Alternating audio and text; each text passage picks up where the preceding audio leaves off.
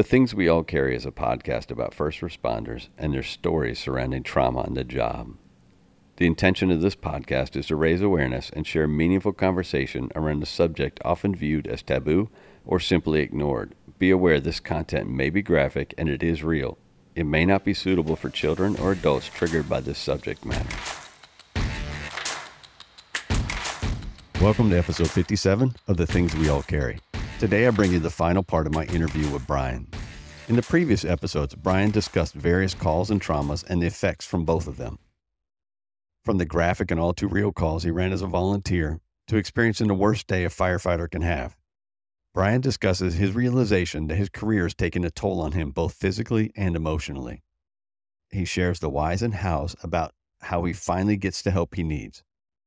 He's open about his resistance to and his inability to be forthcoming in a few attempts at therapy and how it limits his chance at any real or actual recovery. We discuss the insights he's earned and learned along the way, and he shares both his failures and successes. Bryan will tell you point blank that he is far from finished figuring it out. He won't hesitate to point out that this thing we all call life is simply a work in progress. A quick reminder to please help us build a community which not only recognizes but supports each other through the struggles and recovery.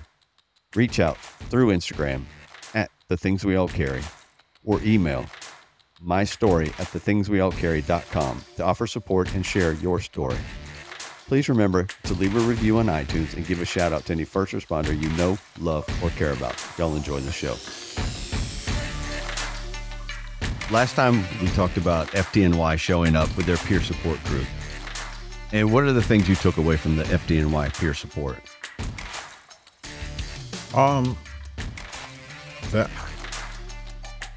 It's hard to remember everything because we got alone time with them, which was great after everybody else had left. One of the biggest things I guess I took away is one of the guys looked at me and asked me specifically, what are you doing to take care of yourself?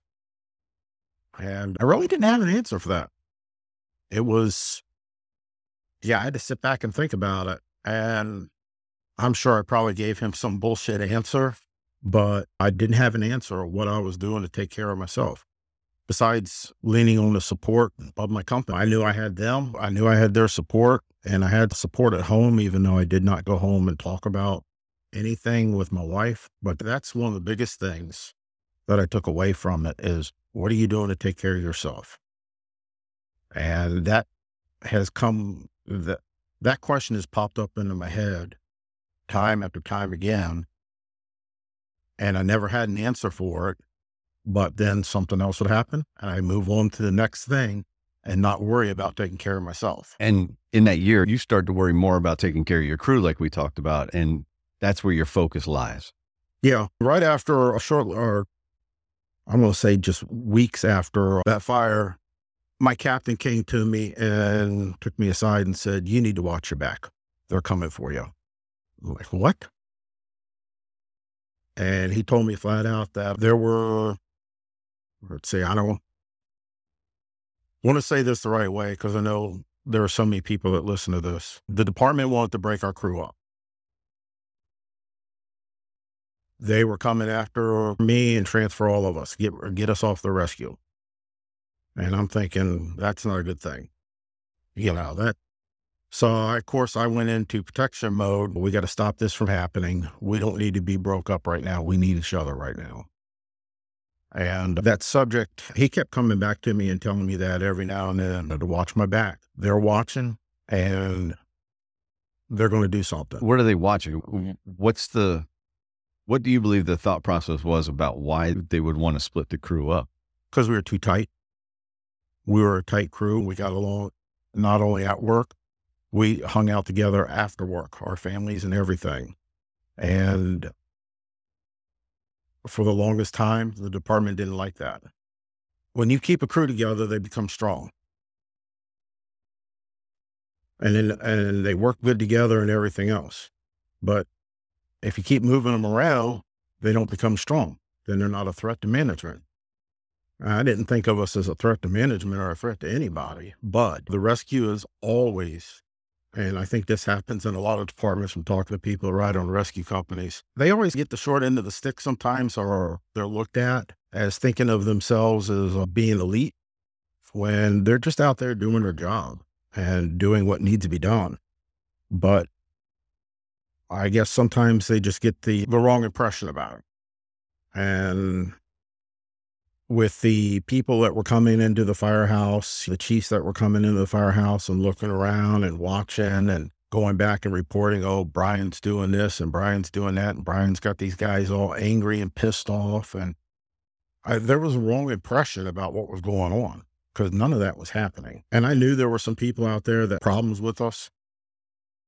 They just didn't like us. When I confronted a couple people and asked them flat out if we were being broken up or being looked at, and I was told no. And then, of course, the transfers come around, I forget, June, July timeframe, something like that, and my senior guy gets moved. Which, I mean, that hurt all of us, especially for him. He gets sent off to another firehouse with people that weren't even involved in the fire. And now he doesn't have a support system. His support system's through the telephone or when we get together. And that was a bad situation. We still had people coming, looking in. A lot of that stopped after we got a new fire chief. The department or the fire chief that we had left the department, and we got a chief that came up through the ranks, took over. And we started to form a good relationship with him. He actually took interest in what was going on and came by the firehouse and talked to us, even rode with us one day, one afternoon on the rescue, which I thought was freaking amazing. And we went out on an auto accident, and it was just a simple stabilization to get the person out of the vehicle. But he was amazed by watching us work together and how there was very little conversation. Everybody knew what their job was. Everybody took care of what needed to be done. And he took me aside, and I remember this conversation. He was just really impressed on how everything flowed. But there was very little talking amongst us and very little direction that I had to give. And that's the way it should be. And things got a little bit better after that. Things seemed to ease up. Do you ever find your self-care? Do you ever take care of yourself during that year? Yes. One of the guys I work with started talking with a counselor or a therapist, and he came to me and took me aside and said, hey, I think you need to go talk to this person. And wow. So I did. I took his advice, went through and got her contact and made contact with her, and went and saw her a few times. And it did help, but it also didn't help. I really didn't have that connection. And the other thing too is, after my last experience with talking to somebody, there was no trust there. And this person didn't try pushing or drugs or anything like that at all. But there was that lack of trust there on my part, where I did not tell everything that I needed to tell. And I think, that also probably hampered anything at all getting done or getting resolved. But we did go down, sit down and talk, but we mostly talked about my experiences in that fire. And that's what it was mostly about, nothing else that happened in the years prior to that. It was just about that year. What are some of the things that affect you? Obviously, Kyle's death affects you and affects everybody that was involved in it or in the department at the time. But what are some of the things how did it manifest in you, those effects? How did those manifest in you? What were you doing to deal with some of the, we'll call them demons? Really not much anything. I guess just roll or just letting them play out like the nightmares, or even just laying down in bed. As soon as I went up to bed, I lay there in the dark and images of the fire would pop into my head. And I would just toss and turn, but they wouldn't go anywhere, and I didn't know what to do with them or where to put them or how to even deal with them. And if I was lucky to fall asleep, because there was a lot of nights where I laid there awake all night long with just thoughts going through my head. It could start off with the fire, and it could roll with, okay, we got this to do tomorrow. We got this and training, and just laying there with your mind just not shutting off. And if I did wake up or fall asleep, there could be a nightmare in there, something just out of the ordinary that didn't even happen, but it was a nightmare. And wake up in a cold sweat and probably stay up the rest of the night after. I didn't know what to do with them. I truly didn't. One of the things I do remember, and I did, was seeing that therapist talking about is those aren't real. The images that you might see in your brain and everything when you first lay down, those are real, that you bringing, or your mind bringing stuff back up again that really happened, but the nightmares aren't real. And you need to tell yourself that they're not real. But that didn't help. It didn't work. Nightmares have been something that I've had for a year or a long time, as far back as I can remember. And even just laying down and having the thoughts of something happening. I can remember when my kids were little, just laying there in bed and my mind just wouldn't shut off. And I would start worrying about if something happened to my kids, like my son being out riding his bike and getting hit by a car or something like that. And those things pop into your head because you've dealt with them. And it's not real. And you can't keep your kids just in the house and locked down under lock and key. They got to have their freedom and everything. But like little things like that would come into my head, and they intensified after Marsh Overlook. They were always there, but they actually got worse after we had that fire. And I truly just didn't know what to do with them. So yeah, when it came to helping myself and doing things for myself, I would dive into my work. I would keep myself busy. So the fire department, which always was a very big part of my life, became an even bigger part of my life. And then of course, there's also family things going on around about that time. My son started having troubles in school, and my wife and I were dealing with that, which also added a whole lot of stress, even more so when he got up in middle school and high school. But I dove into work, and that's what my concentration was on, work. That was my escape, or my way to deal with it, was to do more about work. Yeah. And talking about work, I know from our conversations before, you got the short end of the stick on a few deals at work, and you got moved around quite a bit after the rescue. You went up to communications, correct? Yeah, that was a shitty one. Everything leading up to that sucked. There was this list of lieutenants that had to go do a period of communications. At that time, we had three fire officers or four fire officers up in our communications center that would supervise, not even really supervise. We really didn't have a lot of anything up there. We were there as subject matter experts. I got told that my name's coming up on this list, and thinking, there's no way. I haven't been a lieutenant long enough for my name to be coming up on this list all of a sudden. And I knew that was coming. I was told, well, you need to start looking for another home. Now the predictions are coming true that I was told. They're coming after you, and they're wanting to break up the rescue. Break your crew up. I started trying to find somewhere else to go, as far as another unit to go to or something else to go do. I didn't want to, and then I was also told, no, don't worry about it. You're not getting transferred. You're not even close on the list. You're not getting transferred at all. Okay. So I don't need to worry about it. No, you don't need to worry about it. There's other people ahead of you. All right. So I stopped worrying about it. About a week before, or a couple of days before this transfer meeting happens, I'm at work and I get a phone call. And it's from a volunteer fire chief that I haven't talked to in a while. I used to work at his firehouse. He calls me up and says, Brian, I got something to tell you. I overheard a conversation last night and I didn't like what I heard. And he basically went in on how these three chiefs were standing around just bad-mouthing me and talking about how I had to be taken out of the field. I had to be dealt with. They have to put me away someplace. They're like, really? Well, this sucks. Okay. And then later that day, another volunteer chief comes by the firehouse and tells me the same thing, that he overheard this conversation. And now I'm pissed. Now this is bullshit. What in the world? Why is this going on behind my back? And what have I done?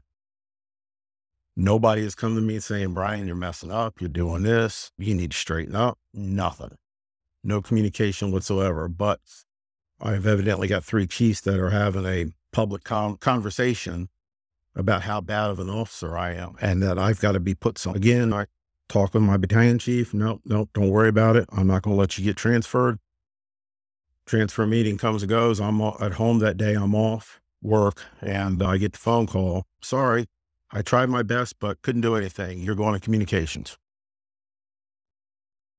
Okay, thanks. And went up to communications so I could be hidden away from everybody. And I knew it was a punishment transfer again, but went up there and ended up getting the same dispatchers that were on duty that dispatched the fire where Kyle passed away was the crew that I was assigned to. We had a lot of conversations I had with them. One of the things I had asked early on after the fire is anyone taking care of our dispatchers and the call takers? Is someone going up and talking with them? And I was told, yeah, don't worry about it. They're being taken care of. And my conversations with them come to find out that nobody ever went and talked to our dispatchers. They're the ones who took the call. They're the ones who listened to all that over the radio. I was going to say, they also listened to his Mayday. Yeah, they heard all that. And they didn't have anyone come and help them or talk to them. So it was, I guess, a blessing in disguise that I went up there because we did have some conversations some nights when it was real slow. We were able to just sit and talk about that. And I think it helped them. At least I hope it did. But yeah, communications was awful. I was miserable up there. I was out of the field. I was away from everybody. I wasn't even part of the fire department anymore because our communication center is run by the police department. I worked two 12-hour days and then 12-hour nights. And the nights were awful. I was just, I know one time specifically, I was driving home down the interstate and I fell asleep in the car. And if it wasn't for the rumble strips, I don't know what, I'd had a nasty accident, but I drifted over one of the rumble strips and that woke me up. Scared the you-know-what out of me. It did. It was a tough job and I was ready to quit. I was ready to leave. That was it. I was done with the fire department after that. And then an opportunity arose. It's an opportunity that came out of tragedy. We had a volunteer fire recruit pass away at our fire academy during training. Again, these things shouldn't happen, but they do happen. And I was called up and asked if I wanted to come up to the academy and help rewrite the whole training program for our firefighter schools, including our recruit schools. And I jumped on that opportunity and said, yeah, I'd love to come do that. So the request was put in for me to get transferred. It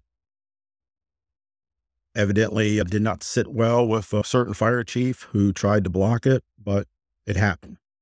And I was really thankful that somebody somewhere had enough faith in me and trust in me that this was a job that I could handle. So I went up to the academy and there was already a lieutenant up there and they put the two of us together and our job was to rewrite the whole firefighter curriculum and to mirror the volunteer and the career recruit schools together so that we were all teaching the same thing, getting the same message across. And that's what we did. Worked at the academy, that first recruit school that I taught and volunteer school. I was just, that first year, just learning everything and taking everything in. And it was also eye-opening for me. It helped me to realize how much I loved being a fireman. It woke me back up. It put love back into my heart for the job. Just watching them come in, excited to learn, excited about becoming firefighters. And then when I watched our first recruit school graduation, watching them walk across the stage and getting their badges pinned on, I knew deep down that we're doing something. This is more than just me or anything else. This is huge. It really impacted me.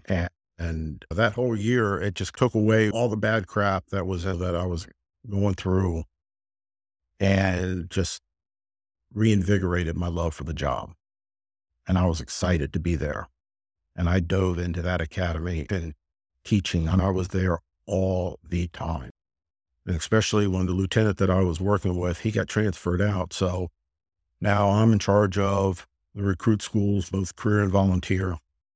And there was a lot. That was a whole lot of work. I was there almost 7 days a week sometimes, working from 6 a.m, sometimes till 9 p.m. at night, going home and then coming back and doing it again, because there was a lot to do. We had anywhere from 30 recruits in our classes to some of the volunteer classes. I had up to 40 recruits. And there was scheduling the classes, making sure instructors showed up. There were times where instructors didn't show up. I get a phone call at home. Hey, I didn't have an instructor here. There goes my Saturday. I'm going to work. But I did. I dove into it, and it was great, but it was also very stressful. So much so that it was starting to take a toll on my health. Whereas I wasn't sleeping at night, and it wasn't necessarily because of nightmares now. It was because my mind wouldn't shut off with work. I would go home, lay down, and I'm going through what needs to be done the next day for all the classes that I was in charge of. And that really, I guess I thrived a little bit more under that type of stress. And it affected me, but I didn't know how it was affecting me until, I don't even remember what year it was. We had done some burns with our recruits. And after we were done, we did blood pressures and everything for everyone that came in and out of the building and everything. But that day I wasn't feeling right. So I took my blood pressure and it was high. I remember the top number was around 168 or something. And it wouldn't come down. And later that evening, I'm in the office, I'm getting all my paperwork together and everything. And I hook myself up to the blood pressure cuff again and take my blood pressure. And my captain walks in and he sees it. He goes, oh my God. What's wrong? I don't know. My blood pressure's been jacked. And that's not good. Yeah, I know it's not good. So I ended up going and seeing my physician about it and getting put on blood pressure medications. But it was just, at the time, I just took it, it's stress. I'm just doing way too much. But there's a lot up here that needs to be done. And also at that time too, had issues going on at home. My son was getting in trouble in school. I would get phone calls from the principal. I need to have a meeting. So I'd have to leave work, go home, have a meeting about something going on in school, which most of the time was bull crap, and then go back to work again. And so there were a lot of stresses going on. But again, I loved it. I loved the teaching. I loved being busy. You did not have downtime at the academy. You were always on the go doing something. And I thrived on that. But that was also probably, looking back on it now, a way to take anything that was going on and just push it away because I'd get into my work. Yeah, you can stay busy and ignore the issues. Yeah, and just keep going. But the issues remain because you don't work on anything. And I know that, we'll talk about your timeline from the academy, because I know the academy, they decide that, okay, wait, things are going well, but maybe it's too much for Marine style boot camp is what you said. And I did get told I was teaching a Marine Corps style boot camp and was told that we're going to be moving you out, which kind of threw me for a loop. I wasn't in the Marine Corps. I don't know how to teach a Marine Corps boot camp, but that we went from being told our recruit school was too easy and we needed to have more discipline and also have more stringent testing or higher standards. At one point, I was told that they want to make our passing grades 90%. And if a recruit didn't get 90%, they were not going to have the job. Yeah, that's impossible. You can't do that. There are people that score in that and stay in that, but the majority of people are in the 80th percentile. And we would have lost a lot of people if we had moved the standards up. And then all of a sudden, going from being told that to you're being too strict on these people and you're wanting too much out of them. It was really confusing. Yeah, I was told it's time to go. That was end of 2011, early 2012? It was the last class that we were teaching in 2012 because we had just started their recruit school and I was moved in October, right in the middle of their recruit school. And you go back to an engine this time? Yes, I go to an engine this time. And it's your first time on shift work, which is different for you because obviously you've been on this day work schedule for most of your career, almost all my career, with the exception of that 7 months I spent in our communications center That's the only time I worked at night. So now I'm on over 24 48s then, and on an engine company, and it was great. I had an awesome crew. The one thing coming out of the academy and being as busy as I was at the academy, and now going to an engine, an engine and a medic unit in the house. We weren't the busiest engine around, but we ran a fair amount of calls, but I had a hard time trying to figure out what to do with my day. So you had too much time at home. Yeah, I did have too much time at home. I had too much time at work. At home, I found projects I could do. And so the Home Depot card came out and ran that up, doing little home improvement things, just trying to keep busy. And that was a good assignment. I was there for 2 years, and then really nothing significant happened. I think probably the worst call that I ran there, which sticks with me. We had a call for an infant that stopped breathing. We get there and the mom was breastfeeding and fell asleep while the infant was breastfeeding, and the infant suffocated. And that's, anytime you run a child, especially an infant, that kind of sticks with you. But that, for some reason, that child's face sticks with me. I could see it. There was nothing we could do if it was gone. And that sucked, but yeah, that was a good assignment. I had an awesome crew there, and I got back into the academy. I had injured my leg. I tore my ACL during one of our live burns and was going through a recovery on that. So while I was there, after I got back out in the field again, I was able to start running again and exercising. And that was also something that helped me out mentally, not just physically, but it helped out by getting out and going for runs. I got back into going to the gym on my own because I had so much time being on shift work. So I'd go to the gym on my days off and work out. And it was a good thing. I get bored with gyms though. I don't stick with them. I don't have a gym membership now because I get bored.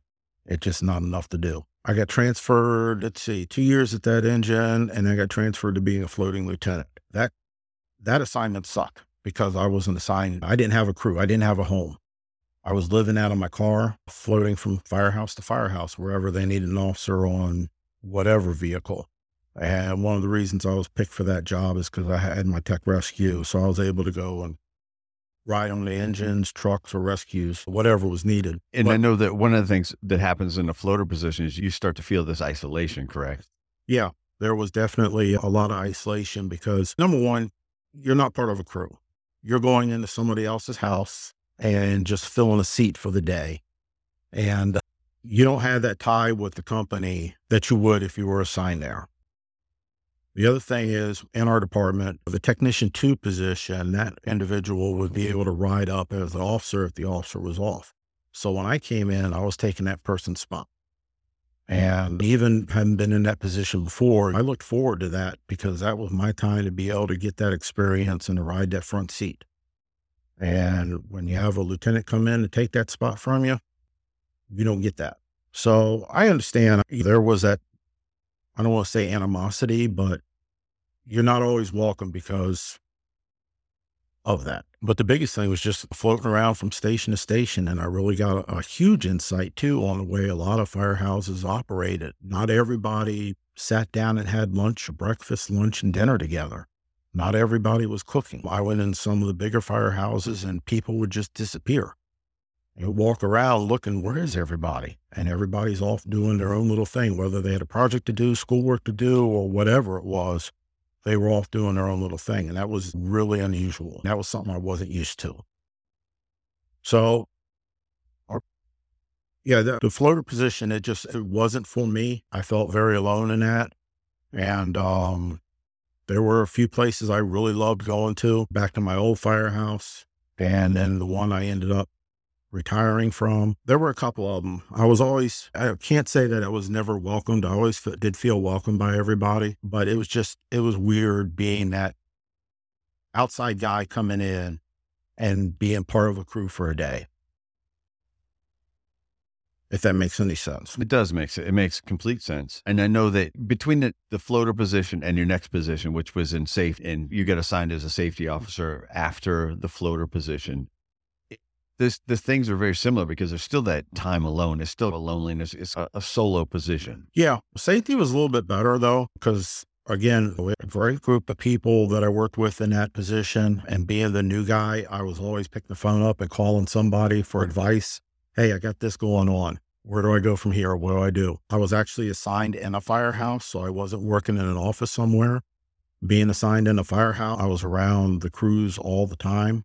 Even though I worked day work and that firehouse was on shift work, I got to see all three of those shifts every day and sit down and have lunch with them. I had the ability to get up and go out and visit all the firehouses in my area. That was a good assignment. The other thing is, being a safety officer, you're not just there to go and watch everybody and what they're doing on an incident scene and, oh, you didn't put your wheel chalk down and silly crap. That's not your job. Is to be an advocate for the employee and to look out for the employees, especially if somebody got hurt on the job. And that was something I took really very seriously. If somebody got injured, went out and did the paperwork with them. If I had to, be at the hospital with them, follow up with that individual as they're going through their, it was an important job. It wasn't just getting to respond to calls and make sure people are having all their gear on and stuff like that, say, I'm doing the right thing. There was a lot more to it, and it was good, and I learned a lot in that position. You also talked during this time that the things that start to creep up on you, though. Yeah, things start coming back a little bit more. Nightmares start coming back a lot more. Still not being able to sleep at all, or not being able to sleep very good. Stresses at work coming back. It was just, there were things coming up, but I really did not realize what it was sneaking up on me, or didn't pay any attention to it, just shoved it back down and went on about my business. And I also started thinking, maybe some of this is, I'm bored right now of what I'm doing. I need something new. I need something different. I've been assigned to a rescue. I've been a floating lieutenant. I've been on an engine company. I've been at the academy, the communication center. Now I'm a safety officer, but I'm bored. So decide to sit down and take the captain's test. Study for that, take the captain's test, get promoted. And I was actually, now we're on to something new. Now new responsibilities, new position in the department, time to be able to do some new things.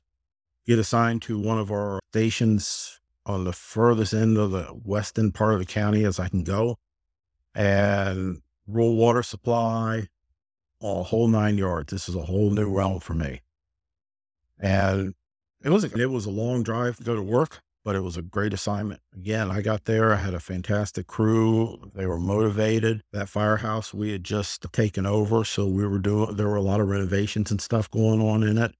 And everybody was involved from all three shifts. I mean, my crew, we tore the kitchen apart and the kitchen and put new cabinets and stuff in it. There was a lot of work to be done. It was a good assignment, but I was only there for a few months. An opportunity came for me to go to back out on the east end of the county to one of our busiest engines. And I jumped on that opportunity to go back there, end up back out in the east end of the county. And yeah, I'm just happy as can be about that. But at that time, not even realizing it, I'm going downhill. That's what the lack of sleep, the impending thoughts of just prior to that, we had friends of ours, their son took his own life. And my kids and him were very good friends. They were close. My wife and his mom went to school together. And that really affected me. It hurt because watch this kid grow up. I remember him and my son in the backyard playing baseball together, throwing the ball around and stuff. And even though I wasn't really as close with the family as my kids were and my wife was, there always was that question in the back of my mind, whether or not I could have helped or could have done something. And it ate at me. We did a lot for the family afterwards. There was a whole bunch of us that were friends of theirs that helped them out. We're always there for them afterwards. But it was always something there that ate at me with that. That was eating at me. I was teaching Rittenmayer Mayday School, and I really didn't realize it at the time. Every time we taught that class, I would do the lectures. And part of that lecture was going over fire where Marl died at Marsh Overlook. And we'd play the video, the audio, and I was hearing that over and over again. And it was really starting to get to me. I do remember there was one class where I was sitting in the back while the whole video was playing and the students were watching it, and I'm in the back of the room, and I just started tearing up. listening to Kyle's voice. It was getting to me. But I got to go back up and start doing lectures. So I got to shove this crap down. I can't let the, I can't walk out of here and let this affect me. I got to suck it up. And that's what I did. But teaching those classes, being a part of that over and over again was really, and hearing that over and over again was really starting to get to me.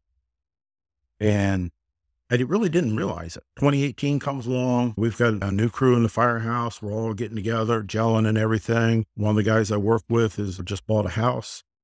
He needs a lot of renovations done. I'm over there every day off helping him during the summer. There's a bunch of us that go over there and help him basically tear his house apart and rebuild it on the inside. And that was something that kept me busy. And it was also... But it was also taking me away from anything that I was thinking, getting more and more depressed, not really realizing why I was getting depressed, but I was going downhill. I was getting more and more depressed. I wasn't sleeping at night. I was having nightmares when I was at work. I couldn't sleep at all. I'd be up all night long. I would try to go to bed and get up and walk around. And then of course, the house that we were at, our engine ran calls all night long. If you got to go to sleep for a couple hours, you're lucky because you were up all night, mostly running calls. So I was always on edge, always waiting for that light to go off in the ceiling and jump up out of bed. When I couldn't sleep, I'd get up and go watch TV or something. So I wasn't dealing with anything. The other thing with staying up is it prevented from any thoughts from entering in my head. Because when I laid down in the dark, that's when... thoughts, and you name it, it could be just the random, dumbest thing that you never even experienced, but it pops up into your head. Or nightmares. So I'd stay up. So I didn't have those. I definitely had been drinking, but my drinking started intensifying where I was doing it more off work. I'd hit the pub probably about 1 o'clock in the afternoon, stay there till 7 or 8 at night. I was not dealing with it. I knew something was wrong. And I knew I wasn't feeling right. And then out of the blue, thoughts of suicide started popping up in my head. And this is coming around October timeframe. Also, back up real quick. I don't want to forget this because this was a trigger, something that triggered me. So I think it was September when National Fallen Firefighters has their memorial services up in Emmitsburg, Maryland. I had been invited to go up there to sit down and talk with firefighters who had experienced a firefighter who had passed away in the line of duty, like a group session thing. And I had done it for about 3 years, which it was an honor to do, to go and sit and just listen to these guys and talk to them a little bit. This year I went up there and I had to request to get onto the fallen firefighter site to the memorial because they have everything locked down. After 9/11, they locked it down for security reasons. So I was able to get a pass to be able to get up in there. I wanted to go up in there and see where Kyle's name was and also another one of our firefighters that had passed. And going up into the memorial, I was just overwhelmed. And seeing Kyle's brick and his name and everything, and that triggered something in me. That was a huge trigger and just led me even further down. I know. Want to say that if I didn't go and do that, that it wouldn't have happened. I think it was coming, but that was just something that snapped at me. Was just that experience of being there on the memorial grounds with everybody's name. When you say it snapped something in you, describe that. What do you mean by that? Just the feeling of depression, the feeling of not being worthy, not wanting to be here anymore. So does it just intensify everything or does it create anything new? Doesn't create anything new. I think it just makes it worse. Okay. Just makes it worse. Yeah, I'm definitely going downhill and I know it. Hey guys, quick break right here just to check in and thank each of you for listening to the show. Your support has been paramount and I appreciate all of you. I have one request though. I need you to share the show with everyone you know. Help me get the word out and spread these stories as far and as wide as we can. While you're at it, please leave a review of the show wherever you happen to listen. Feel free to reach out to me at any time to share your story, to talk, or to pass on suggestions. Let's get on with the rest of the show. I was a part of our department's peer support group, and I should, you know, honestly should be knowing better about this stuff, but it was almost like I didn't have control over anything anymore, or anything in my life anymore. I didn't have control over anger. I didn't have control over feeling depressed. I didn't have control over drinking. I didn't have control over me. I was losing it.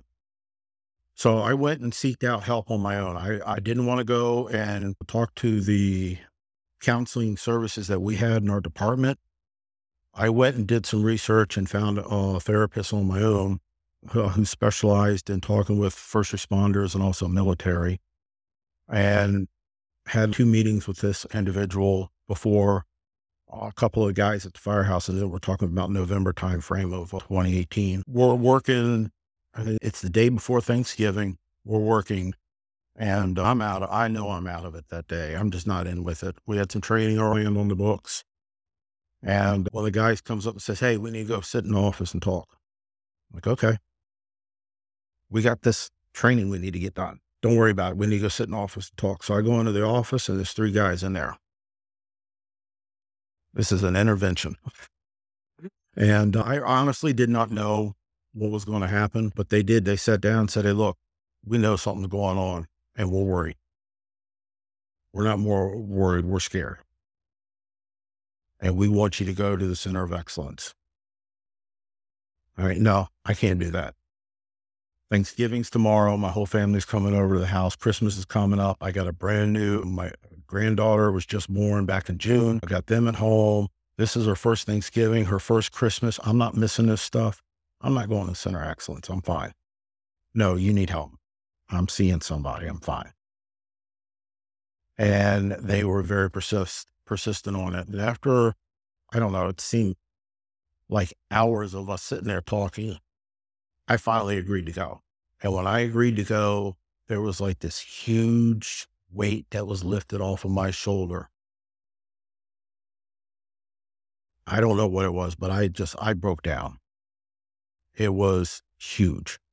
And yeah, that night they had already arranged everything. They had called the center, made sure insurance was covering it, had a spot for me, had somebody to come get me and take me there. Meanwhile, everything in the world's going through my head of, okay, I got to tell my wife, who's going to pay my bills? Who's going to take care of things at the house? Who's going to do this? I'm worried about everything else that I do and need to get done, because now it's all going to go on top of my wife to take care of. And I don't want her to have to do all that, because that's not right. And I'm flip-flopping. I don't want to go. I'm not going. I want to go. And even the conversation, a very good friend of mine comes and picks me up and takes me up there. We're talking on the way up. And he flat out told me, I'll turn this car around. We'll go back. No, I need to do this. And even when I got up there, I did not want to be there. It was destroying me. And I guess one of the biggest things that was destroying me is just admitting. I didn't want to admit to myself that I did have something going on and that I needed help.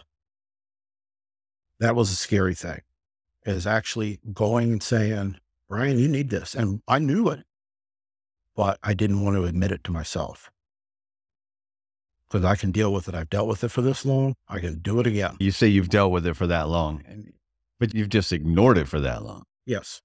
Okay. Yeah. All right. But when you're in that frame of mind, you're not thinking that you've ignored it that long. You think that you're dealing with it, that you're taking care of yourself. I reached out to a therapist. I started seeing somebody. I'm doing something for myself. I'm helping myself. When you're really, I go through, I get checked in with the center, and then the next morning's Thanksgiving morning, and I am just so fucking depressed that I'm up there. I'm missing Thanksgiving with my family. They have the Macy's parade on all the TVs and areas in the center, and that's just pissing me off, because that's something that I grew up watching. My family would have that on TV. I don't want to be there. I'm angry. And one of the guys who took me under his wing and took me around and introduced me to everybody, he came and got me, and we went up into the cafeteria, and I'm sitting there having some coffee and just sitting with a bunch of other people that I really don't know. Everyone's awesome. He introduces themselves and everything. And I'm just sitting there. One of the guys I'm sitting next to, he looks at me and he goes, I see myself in you. And I'm like, what? He goes, you're angry. I can see the anger. It's all over you. And that's how I was when I came here. You need to let this place work. Trust me. And he had been there for, I want to say, going on 40 some odd days. But just hearing that from somebody else, that they could see that in your face. And I'm like, wow, is it really showing that bad? Am I that bad off? You know, that I really had a hard time those first couple of days up there, missing Thanksgiving. My son's birthday was coming up. I wasn't going to be there for that. I was pissed off in the way that I went up there. That I didn't really feel like it was my choice that I went up there, but I was also thankful for it. But I was just angry about everything and angry with myself, really angry with myself for the fact that I got this bad and now I'm here. And the whole time I kept being, because I sat down with the director and other people, and I'm like, look, you don't have to be here. This is your choice. This is voluntary. Of you coming up here and sitting and talking with counselors and getting this help. This is voluntary. You don't have to be here. If you want to check out, you can check out. But we want you to stay and give it a try. And everybody up there was telling me, stay and give it a try. Give it a chance. And that's the one thing that I could say, even though the experience was good and it did help, I did not put 100% into it. Why not? It was trust. And fear. I didn't trust in letting everything out that was inside of me. I didn't trust the process. I was afraid of the process. And I think I could have gotten a whole lot more out of it if I had just let my guard down. But forever, as long as I can remember, I've always been on guard. Always been protecting myself from outside people.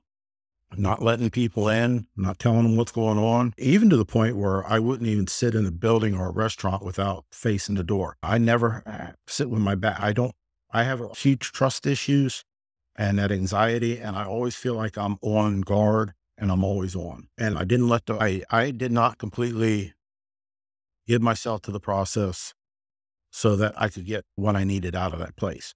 But I did get a lot out of it too.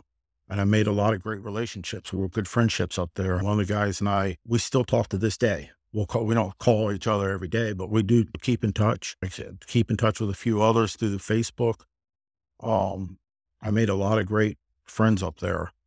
And I just, sitting back now, after the experience, I can honestly say I wish that I'd put more into it because I would have gotten more out of it.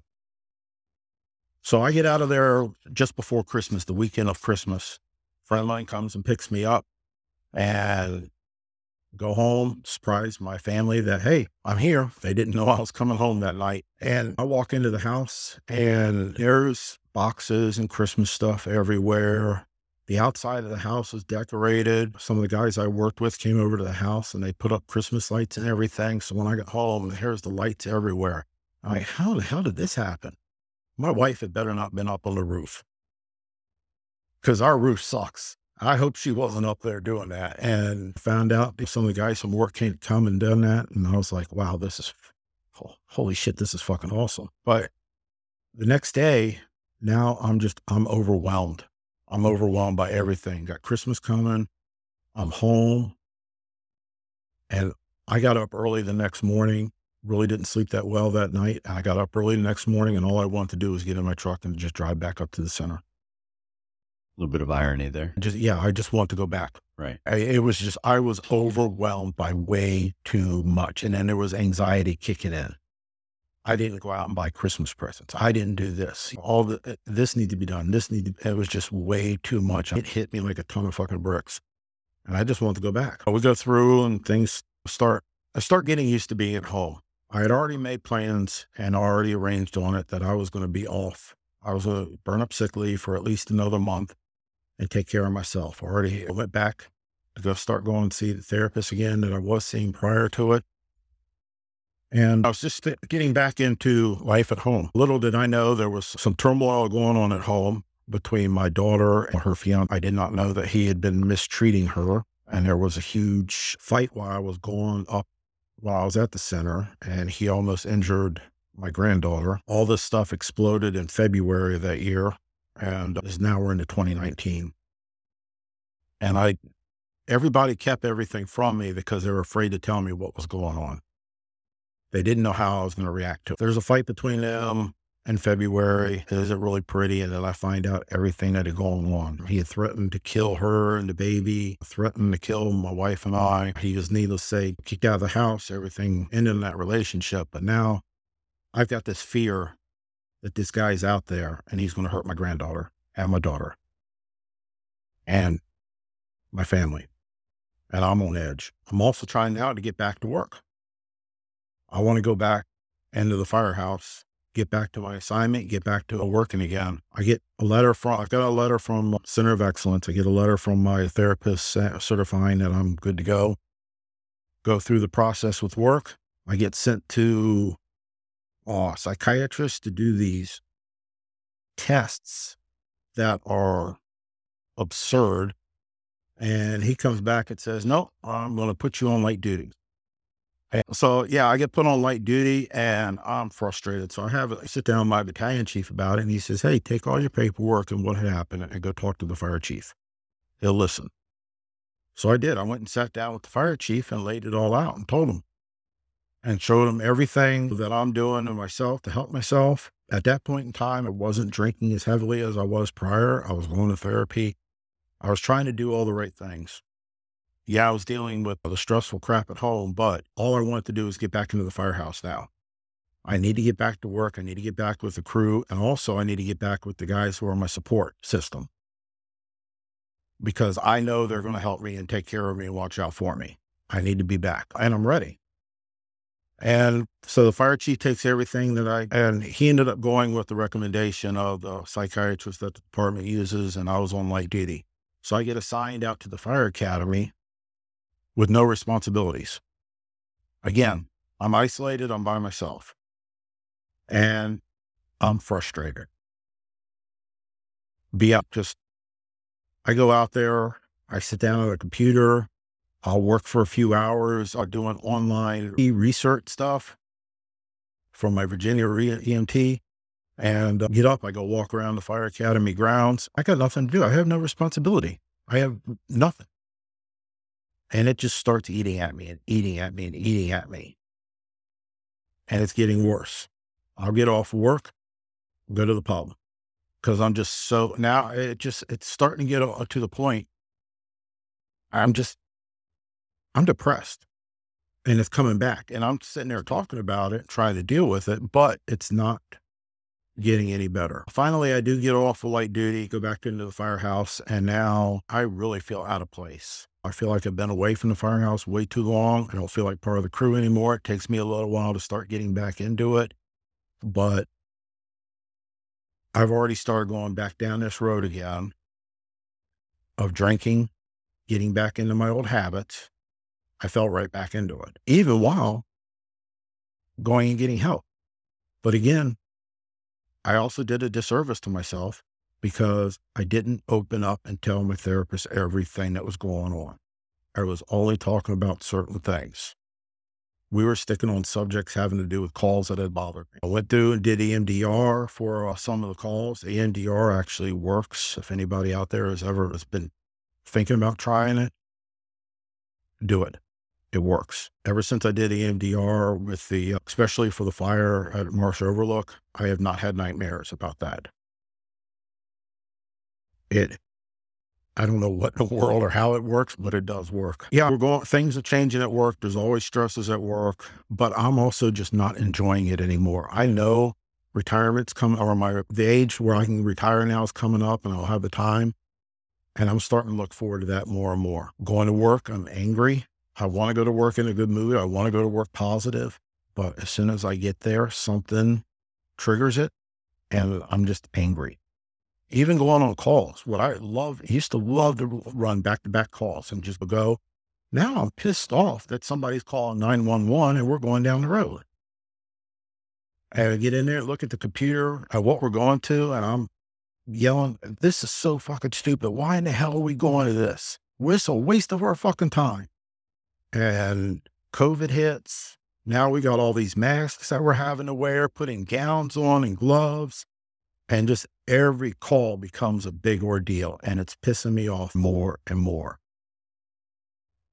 And I want to get back to me again. I want to get back to loving it, being a fireman. I want to be back to loving going on calls and being in the firehouse, but it's just not happening. So we get up into 2021 and I'm making plans. I can retire if I want to in September of that year. I'm looking at playing with the numbers and all this other stuff for retirement because I'm worried about finances and all this other stuff, but I know I've got to go. There's just no doubt. I've got to, I can't stay in the job anymore because I'm just going to get worse and I'm going to be that old angry guy and that no one's going to want to work with. And I don't want to do that. I don't want to go out like that. And I make a point, I want to go to work every day in a great mood. I want to look forward to going to work in a great mood. But as soon as I get to work, a little thing set me off. The crew the night before left the rig filthy and we got to spend all morning cleaning it. That sets me off. Just little things like that. And I'm just not enjoying it anymore. That love of being there is just not there anymore. And I've got recruits coming in. I know at least the last 2 years, if not 3 years, I let these guys down, the guys and girls. I let my crew down, and all this stuff is coming in my mind on how I've got to change. I got to make this the best year ever, but I'm just not able to do it. And now I'm starting to really feel down and depressed because I know I'm letting my crew down. I've let myself down, but now I'm letting other people down. The people that actually depend on you to stand up and be a captain and to be their leader. And but the only thing I'm focused on now is I need to do something for me, and doing something for me is getting out. So I set my date, December 1st, that's it. I'm retiring. Paperwork's in, and I want to go out. I know the guys, they come to me, they tell me they want to do something for me. I told them I want it low key. I just, honestly, I want to just walk away. I want it very low key. So we had a nice lunch and everything. It was just in the station. There were a few people invited it because I wanted it low key. And my last day at work, I think was on November 14th, because I had a surgery planned just before Thanksgiving, which I was going to go do, and had a hard time getting those scheduled because of all the COVID stuff. I couldn't get into doctor's appointments. And then December 1st was the first day of retirement. And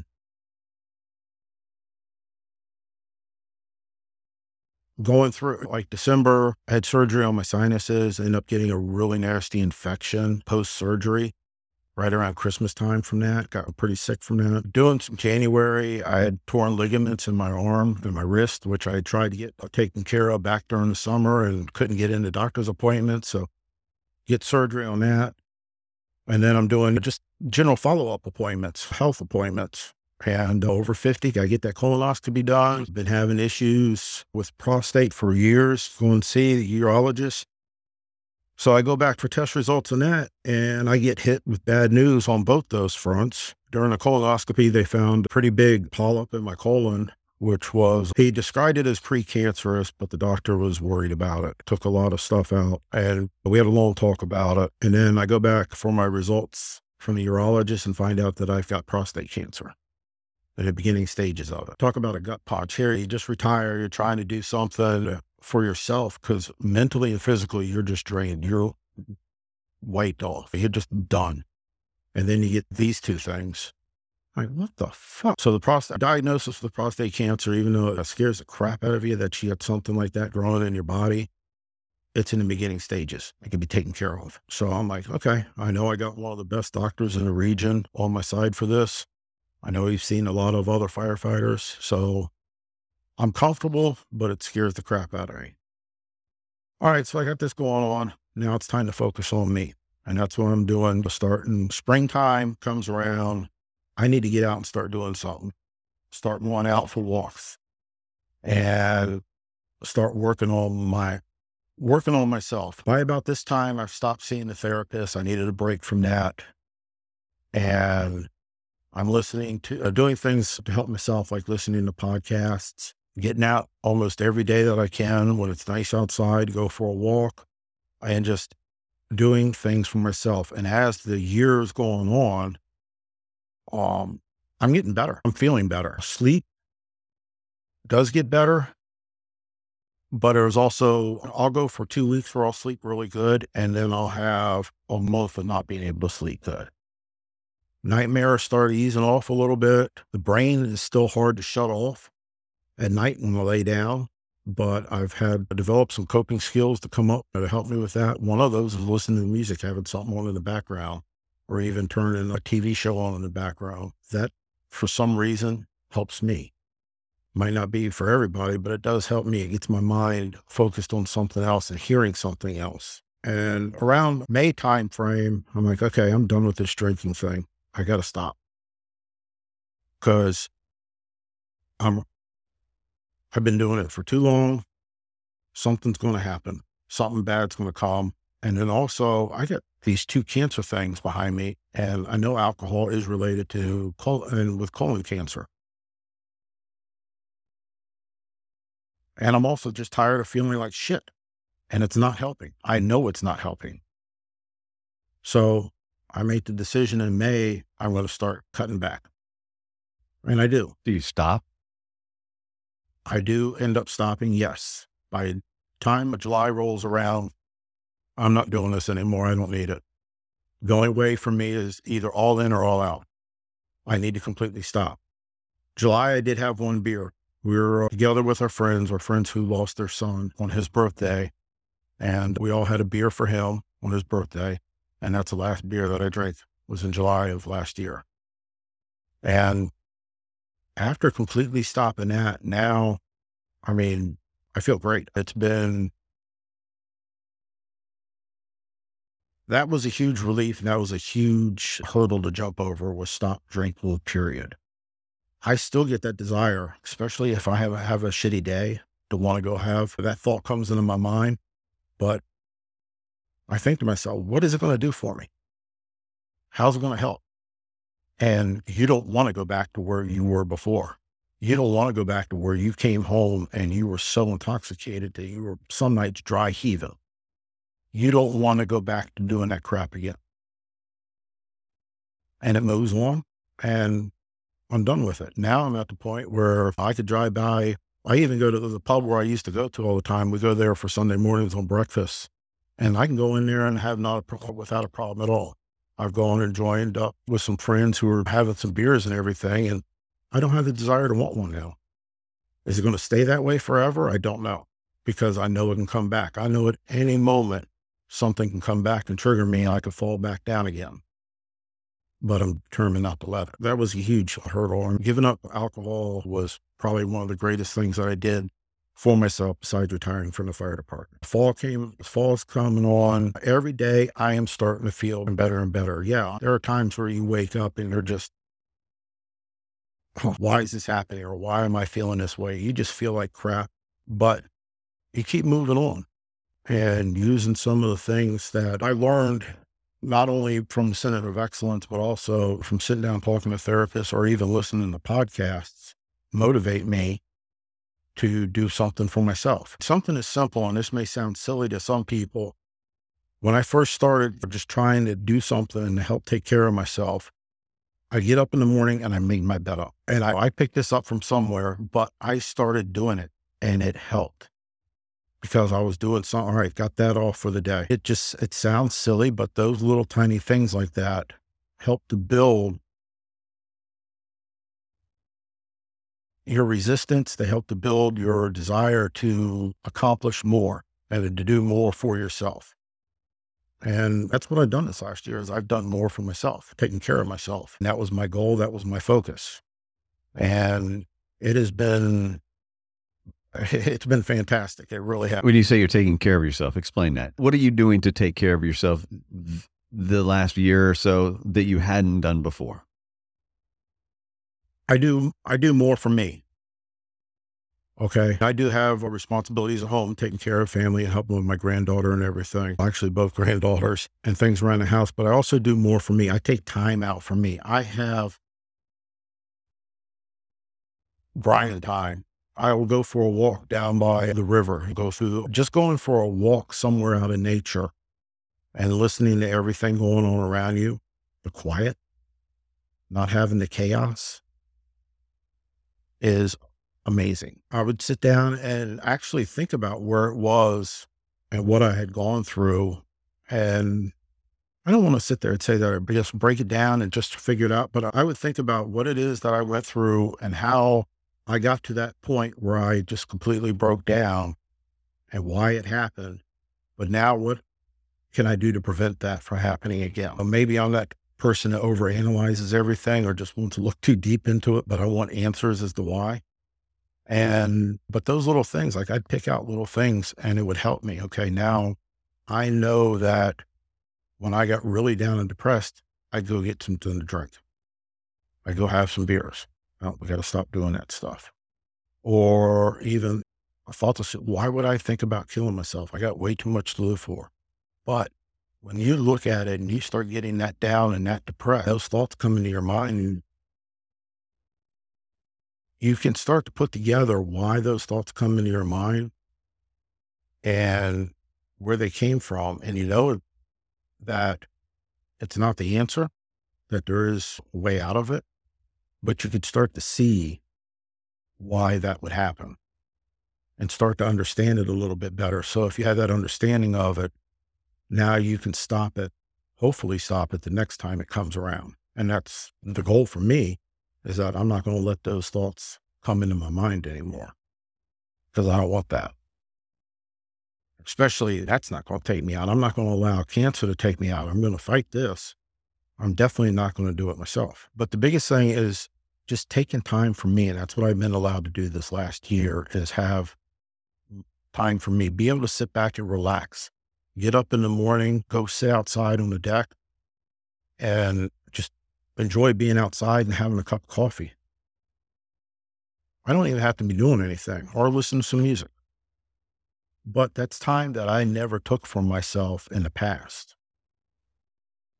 because I was always on the go. And I made myself always be on the go, because if I stopped and I wasn't on the go, then I started thinking about things, negative things, or calls, or what's going on at work, or is everybody okay at work? Or I need to go start doing it. I need to be able to shut my mind down. And that's a huge thing, is being able to shut your mind down. One of the biggest hurdles that I haven't been able to get over yet is the sleep thing. It has gotten better, but it's not where I'm sleeping every night. And even last night, I was thinking about today, and I had a hard time falling asleep because my mind was busy thinking about this. And finally put a distraction on, and finally able to go to sleep. But it is, and that's the biggest thing, is sleep.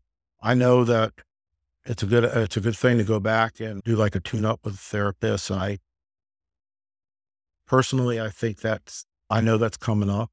When I'm going to pull that trigger, probably over the next month or so, I don't know, but I know I need to go back for a little tune up and sit down and talk about some other things with the therapist, but I also needed a break from it. And I've also gotten to the point too, where instead of being on guard, and also because of the fact that I do trust this individual and have a good connection with them, I'm able to open up a whole lot more with this person than I have with anyone else.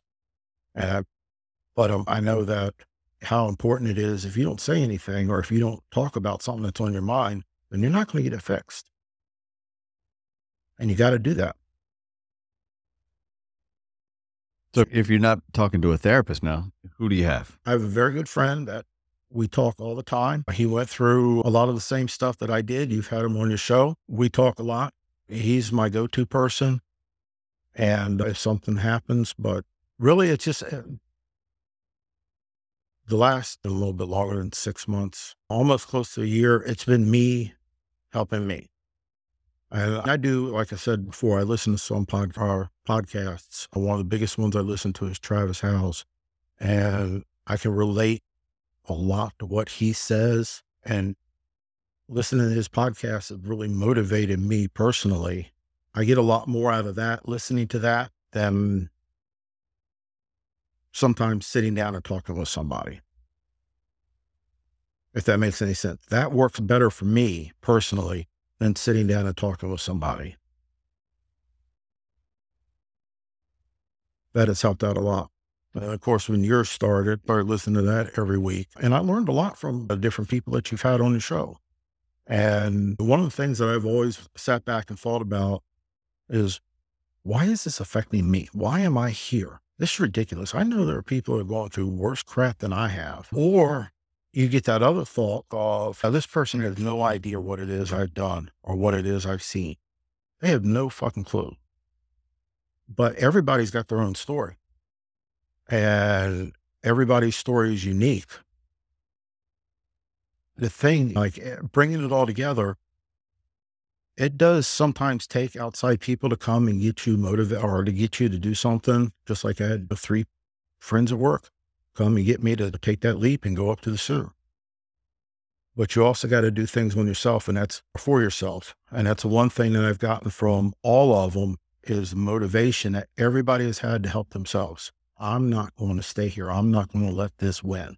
I'm not going to let this take over and control my life. And that's motivation to me. Very good motivation.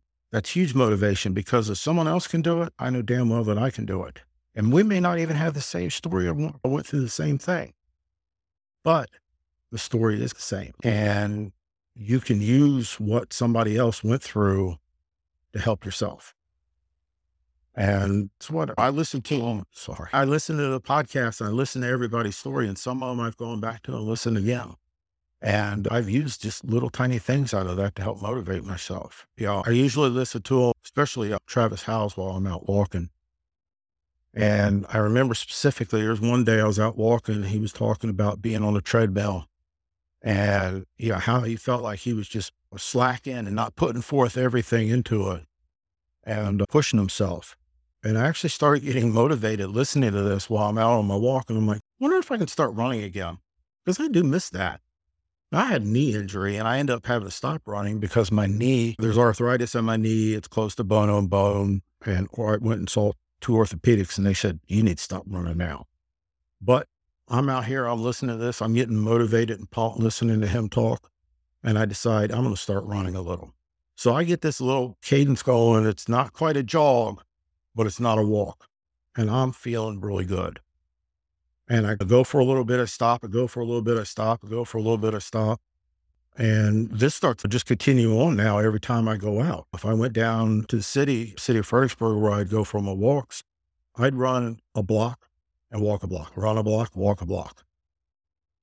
But it's just little things like that, using that, and it helps to motivate me now. I'm doing something for me. This is for my health, but it's also for mentally, because I know I can do this. I know I can beat something.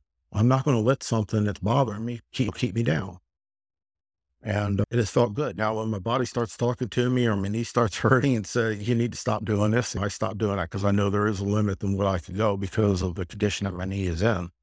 But just little things like that, I will use those little things to motivate myself. So I have two questions. I know that I don't even remember the first time I reached out to you to ask if you'd be willing to come on the show, but it was early into the process of me doing the show. I remember. Okay. When? We were at a baby shower thing. Oh, we were. And it was at a brewery, actually. Yeah, it was at a brewery. And I wasn't drinking that day. I think I had one beer that day. I'm not a beer drinker, so I think we were both pretty stone cold sober that day. I remember I asked you and you told me to be patient. You were think about it, basically, is what you said. Yeah. And we saw each other again at Derek's funeral. It would have been November, I believe. No, October. It was October. And we barely talked about it because we both felt like we were out of place at that funeral, I think, a little bit. And we had a discussion about that, how everyone wanted to talk to you about how retirement was. And people wanted to talk to me about a podcast. And I think we were both there for different reasons. We were there to honor Derek, not to talk about ourselves. Somebody that we were working. And you still weren't ready. And then I'm curious what brought you around to say, okay, now's the time. After you had talked to me the first time, I was thinking about it, but I knew I wasn't ready to talk. Also wasn't ready to let my guard down. And I didn't know what the hell am I going to say? Going on about 4 hours of recording right now. So you've had plenty to say. So some of the stuff that I would think about, I didn't take I guess it was hard to put into words. Okay. That I can see. Yeah. Hard to put into words on what I went through and why I went through. And like I said, over this last year, I've had time to be able to sit back and look at myself and look at what I went through and what I've done or what I've needed to do to help myself, but also just having the courage. Like, you've had so many other people on your podcast and there are other podcasts where people have had the courage to stand up and talk about what they went through. And there's always that hope that it's going to help somebody. There's somebody out there that has walked what I've walked through, or somebody's going through something similar to what I've gone through, and it would help them. I mentioned before, I have a really good friend who we talk to each other when we have a bad day or something's going on, pick that phone up and just talk about it real quick. And we've been able to help each other just through that. And if something that I have said here or went through or talked about today relates to somebody else and that'll help them, even if it's only one person, then that's a good thing. And that's one of the biggest things of why I decided it would be a good thing for me to come on and talk about what I went through, because I'm not the only person in the world that has gone through seeing all the death and destruction and everything else. And my story is not unique, but it's unique to me, but it's not necessarily unique. I've battled depression. I battled with alcohol. And there's a lot of people out there that are doing it. I know there are guys out there may not be battling PTSD or depression, but they're drinking and they want to stop. It can be done. One of the resources that I use to stop drinking is I use the IAFF's. It's a Zoom meeting for guys who have addictions to substance and alcohol abuse. And I started attending those meetings. And it was great to be able to sit down, even though it was a Zoom meeting, it wasn't person to person, but I did get a lot out of that from other people during those meetings. And that helped out a lot in the beginning. I haven't been attending them recently because of the way they're scheduled hasn't matched up with what I got going on in my life personally. I've been really busy over the last few months, but those meetings have helped in sitting down and talking with other people, and especially other firefighters. Yeah. Sometimes it seems like you just can't get away from something, but you can, and it helps. And I figure my hope is that while my story may not help everybody or may not even relate to everybody, but there is that one person out there who's going to listen to it and say, this is what I need to do. If it worked for him, it'll work for me. So after all this, 34 years in the fire service, countless calls and experiences. You've experienced the worst with an LODD with Kyle.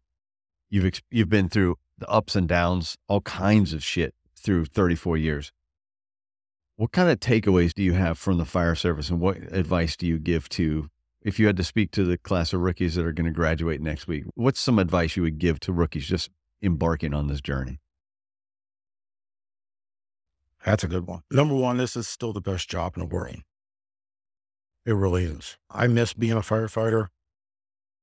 I miss the crew, the family. I miss the training, the wanting to push myself further and further. And that's one thing that you definitely, you're motivated to do, is you can push yourself hard in the fire service, learning anything and everything that you want to get into. And having that open mind to continue learning. Don't think just because you made it through recruit school, okay, I'm done. No, you're not done. There's a whole lot more out there. The pride in yourself, in your firehouse, in your company, the pride in your rig, that is huge. I used to show our recruits a video of Rick Lasky doing his about pride and ownership, which is one of his books, which I'm plugging right now when you ask. Steal my thunder. Come on. I used to show that video to recruit schools when we had time, because I thought it was important. I thought it was huge. I used to tell them, if you walk by, you're walking in the bay and you see a piece of paper on the ground on the bay floor, pick it up. I don't care who dropped it. I don't care if it's not yours. Don't just walk by it and think that somebody else is going to. It doesn't matter just because you're the new guy or if you're the guy with 30 years on. Pick that piece of paper up. Have some pride in your department. Have some pride in your company. Have pride in your house and your crew and have pride in yourself. Carry yourself like that, that you're proud. This is the greatest job in the world. There are a lot of things out there that'll beat us down. When I got on early on, I listened to a lot of people who get angry about little things. Some of them are big things, but let's say, for example, are just political things that were happening within a department. Everybody sit down, just get pissed off and angry, bitching. And I fell into those traps early on in my career. And it's easy to do, to fall into all. But you also got to look at the good things that are happening around you and some of the positives that are happening around you. And even if you just keep it within your firehouse, and that's one of the things that I tried to do as a fire officer. No matter what was going on in the department or whatever, I'll shoulder the stuff that's on the department. Whatever's coming down, I'll shoulder that. Let's keep everything here in the firehouse. You guys need to worry about training, perfecting your craft, taking care of the rigs, taking care of each other.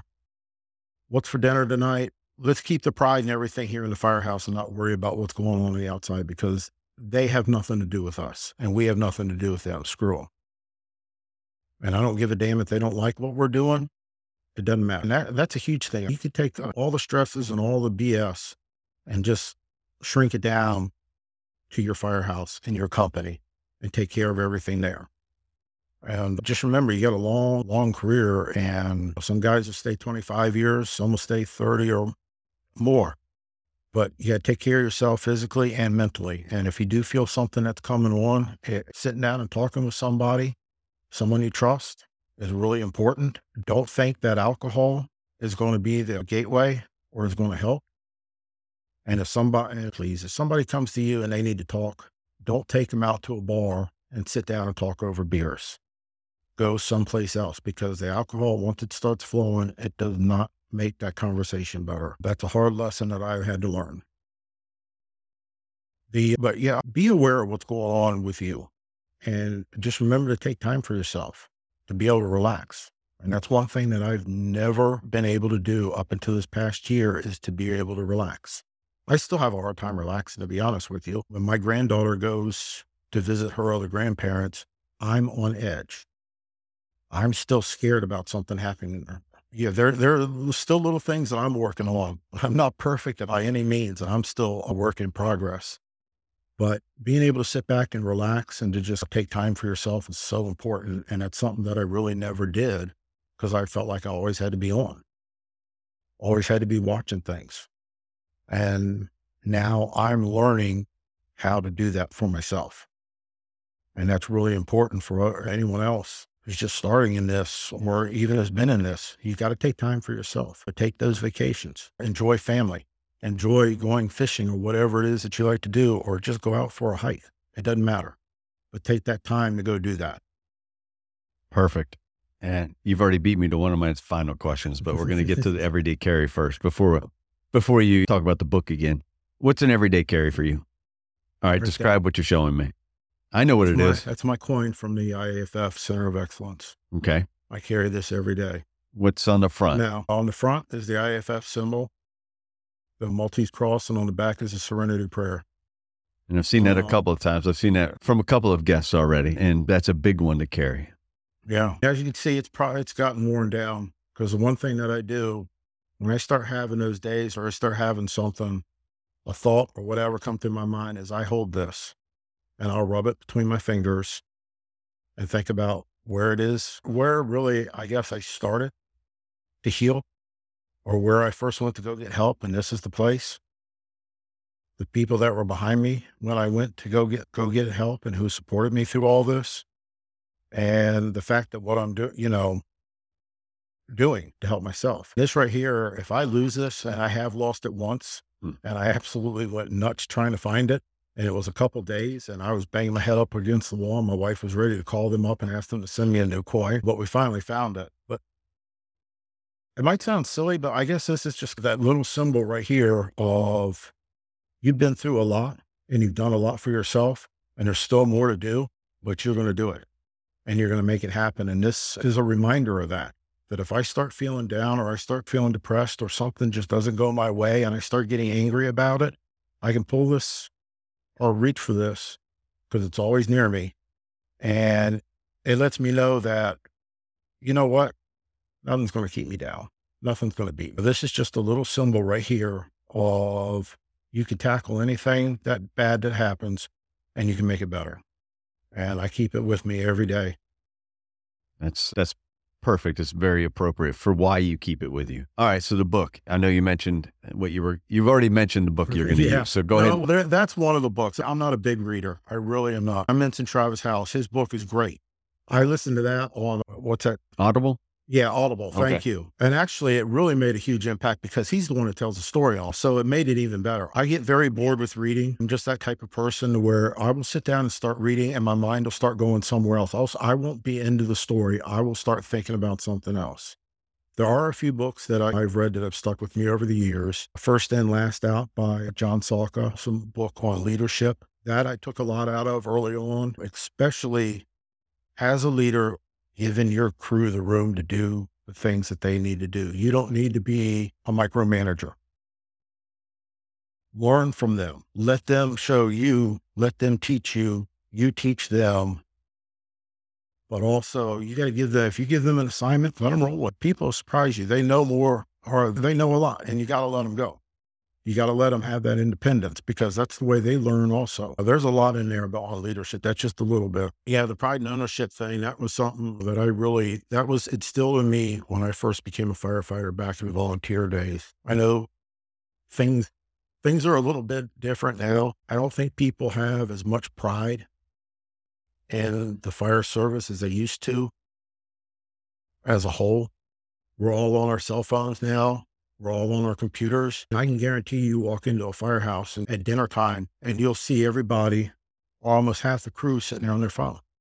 Put the phones away. That drives me nuts. I have a rule in my house at home, not the firehouse, but at my house at home, there's no phones at the dinner table. We're sitting down as a family and eating. We do. No phones. Pride in the fire service is really huge. And, I've always believed in that. I mean, even just something as simple as keeping the roads clean. You go down the road and $500,000 vehicle, they need to be clean. We need to be taking care of that because it's not our money. That's the public's money. And that's the people that we're out there serving. But it also shows that you love it and you have pride in it.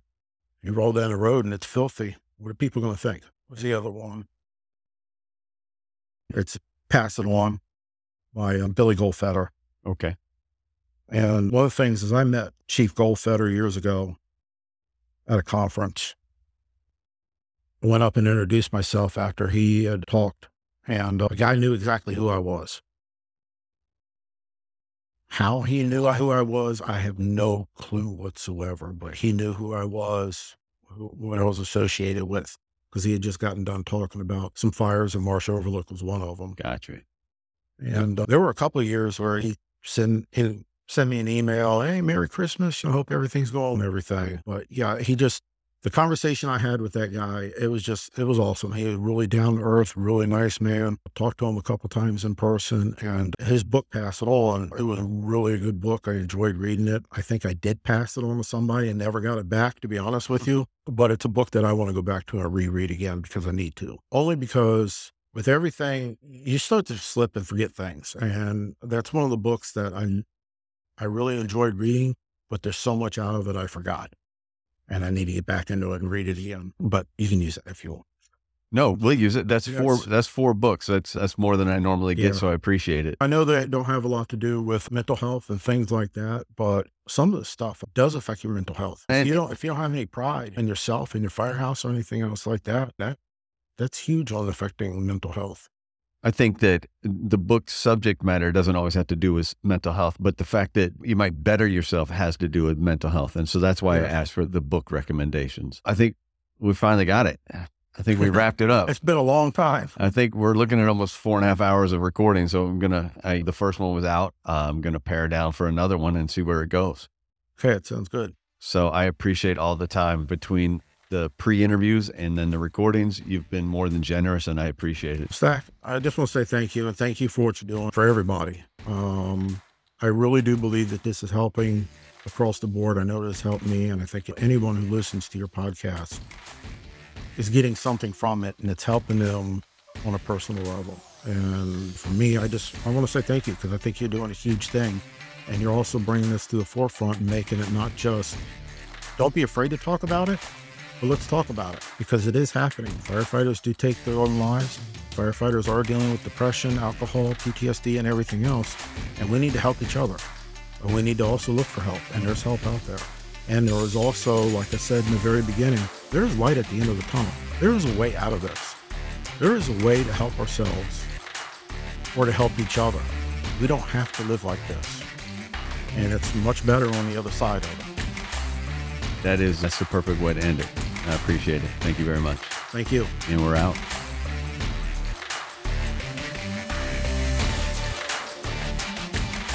Thanks for listening to another episode of The Things We All Carry. Head over to the website, thethingsweallcarry.com, for show notes, resources, and to sign up for the newsletter. Until next week, take care of yourselves and remember to check in on each other.